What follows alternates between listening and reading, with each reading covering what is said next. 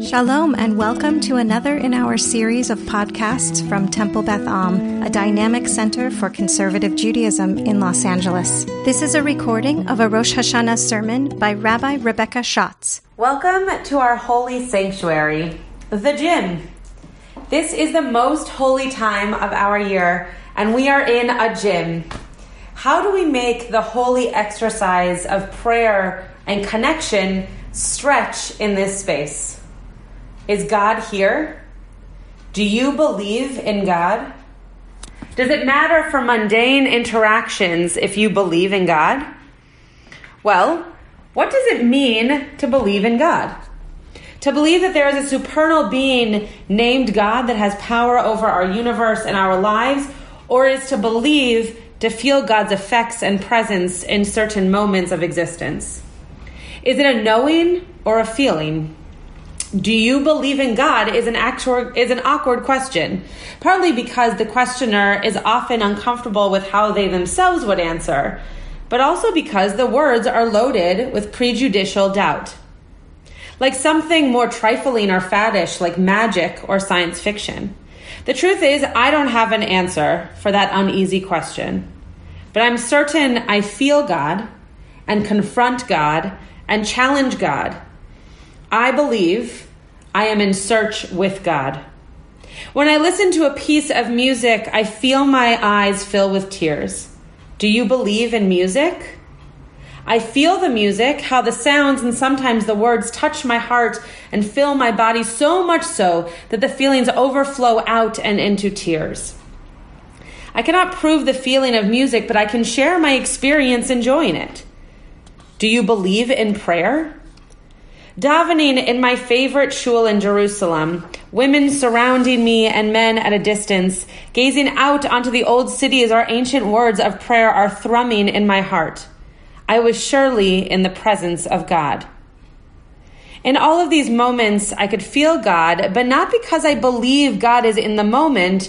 Rather, I can explain and share how I felt enlightened and overtaken by something greater than what I believe my own, otherwise independent soul to be capable of. In the Sidur Mishkan Tefillah, there's a beautiful meditation that reads, I find by experience, not by reasoning, but by my own discovery that God is near me and I can be near God at all times. I cannot explain it, but I am as sure of my experience as I am of the fact that I live and love. I cannot explain how I have come to live and love, but I know I do. In the same way, I know that I am in contact with God. Experience, not reasoning, resulting in contact with God. In the Talmud in Brachot, we come across a story of contact with God in the most expected of ways, prayer, and the most unique of reasonings. Rabbi Yossi was walking along the road and entered the rubble of a building near the ruins of Jerusalem in order to pray. The prophet Elijah came and guarded the entrance of the building until Rabbi Yossi had finished praying. When he was done, Elijah asked, "Why did you enter these ruins?" Rabbi Yossi responded, "To pray." And Elijah retorted, "You should have prayed on the road." Rabbi Yossi said, "I was afraid that I would be interrupted by travelers." To which Elijah said, "You should have prayed an abbreviated service." Elijah paused and asked what Rabbi Yossi heard in the ruins, to which he responded, "I heard a heavenly voice, a bat kol." From this story, we learn two lessons. One, that praying anywhere is perfect as long as you have kavanah, intention, for your prayers. And second, that God's heavenly voice, the bat kol, can be found in the most beautiful of buildings or the most destitute of places, in the rush of people on the road around you, or in a gymnasium. The bottom line is that it is about the person who is doing the praying, the praising, the appreciating, and the petitioning, not the particular place or ambiance of the setting. If makom, which means place, is a name of God, it means the particular place where God is being encountered. That can be wherever any of us is. Surely there is God in this place, and I did not know, said our ancestor Jacob in Braysheet. Jacob awoke from his vivid, spectacular dream of angels simultaneously descending and ascending a sulam, potentially a staircase or a ladder, and remarked, Ma Nora Hamakom Haze.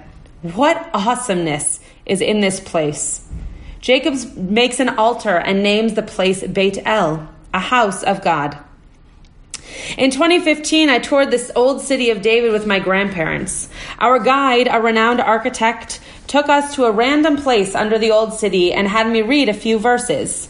They were those verses of surprise at a spontaneous discovery of divinity. Then our guide said, "This is Beit El.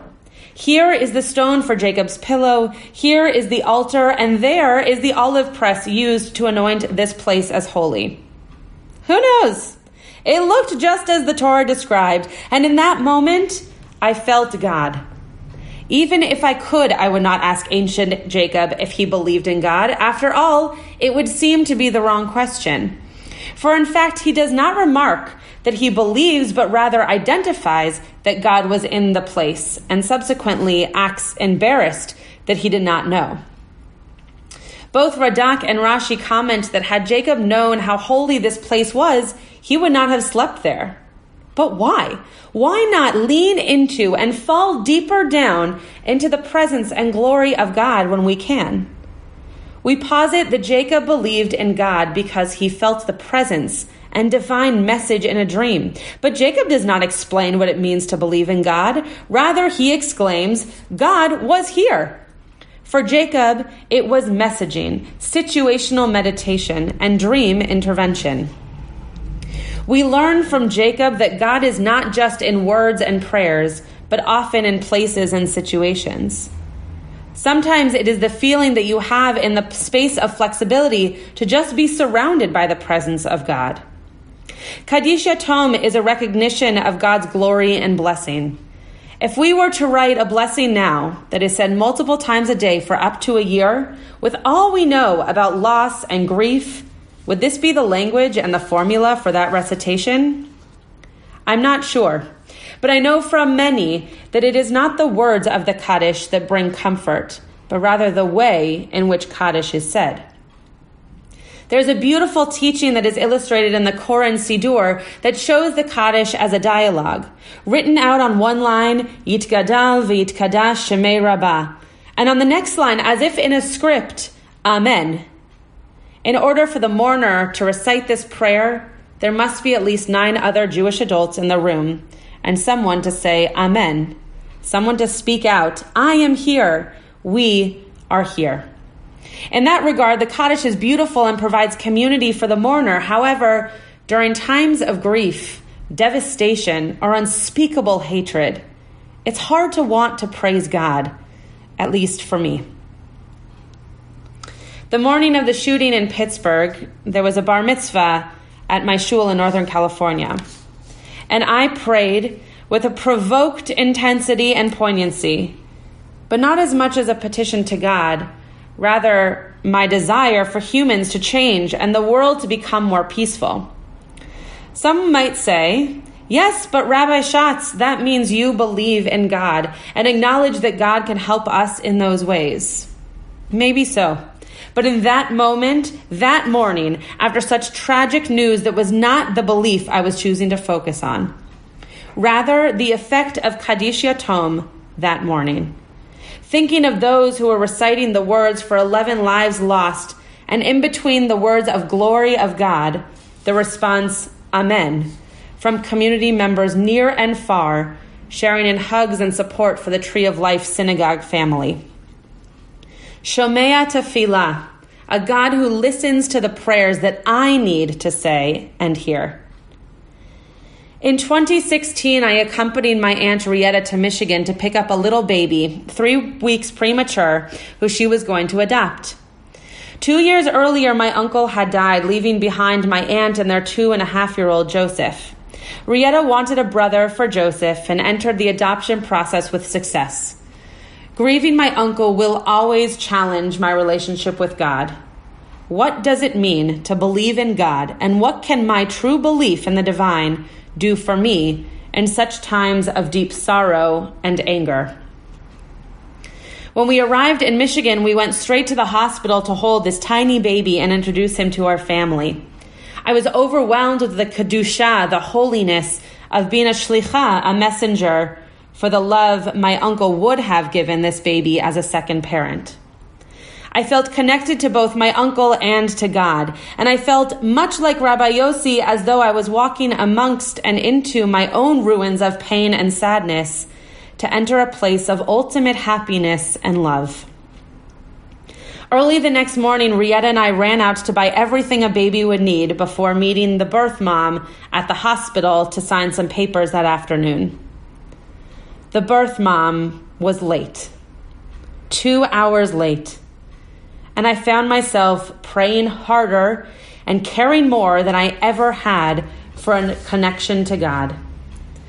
We were afraid she was late because she wanted to take him back and we would leave Michigan without this baby we had already come to love so much.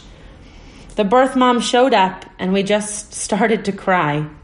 She hugged my aunt, held the baby, and watching her say goodbye was a moment with God. The choice to give this baby a different life, knowing what she could not give to him and yet feeling so in love with him as her own flesh and blood. God was in that place, and I knew it. She thanked us. We thanked her. We hugged her, and when she left, we picked up this little baby, a son and a cousin, and called him Daniel for the first time, a name that both my Aunt Rieta and my Uncle Lee had wanted for their second child. Do you believe in God? Do you believe in God? Let's change that question. Do you feel God? Do you sense a divine spark in yourself, and do you recognize the divine spark in others you interact with? Do you have moments of, wow, how could that have ever happened without a holy being, whether devastating or miraculous? In a New York Times article written after the mass shooting in El Paso, George Yancey, a philosophy professor at Emory University, quotes Ralph Waldo Emerson saying, "Our age is retrospective.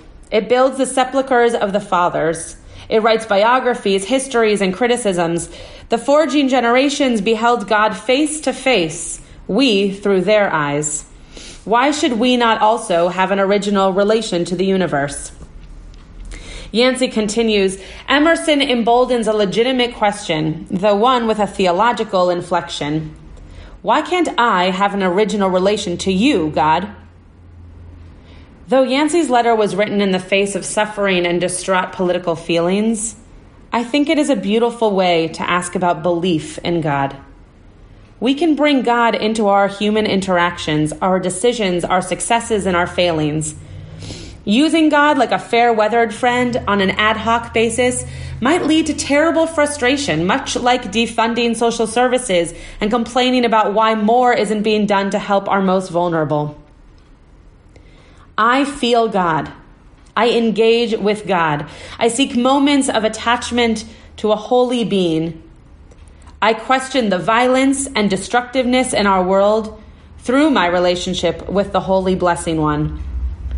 I'm still not sure what it means to believe in God, but I know that if we are made in God's image, we are meant to be capable of being similar to God in important ways.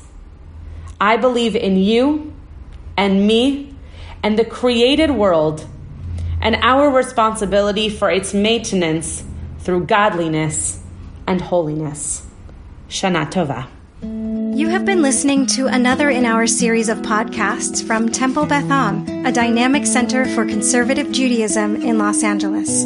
If you enjoy these podcasts, we invite you to write a review on the Apple Podcast site or wherever you get your podcasts. For more information about Temple Beth Am Los Angeles, go to tbala.org.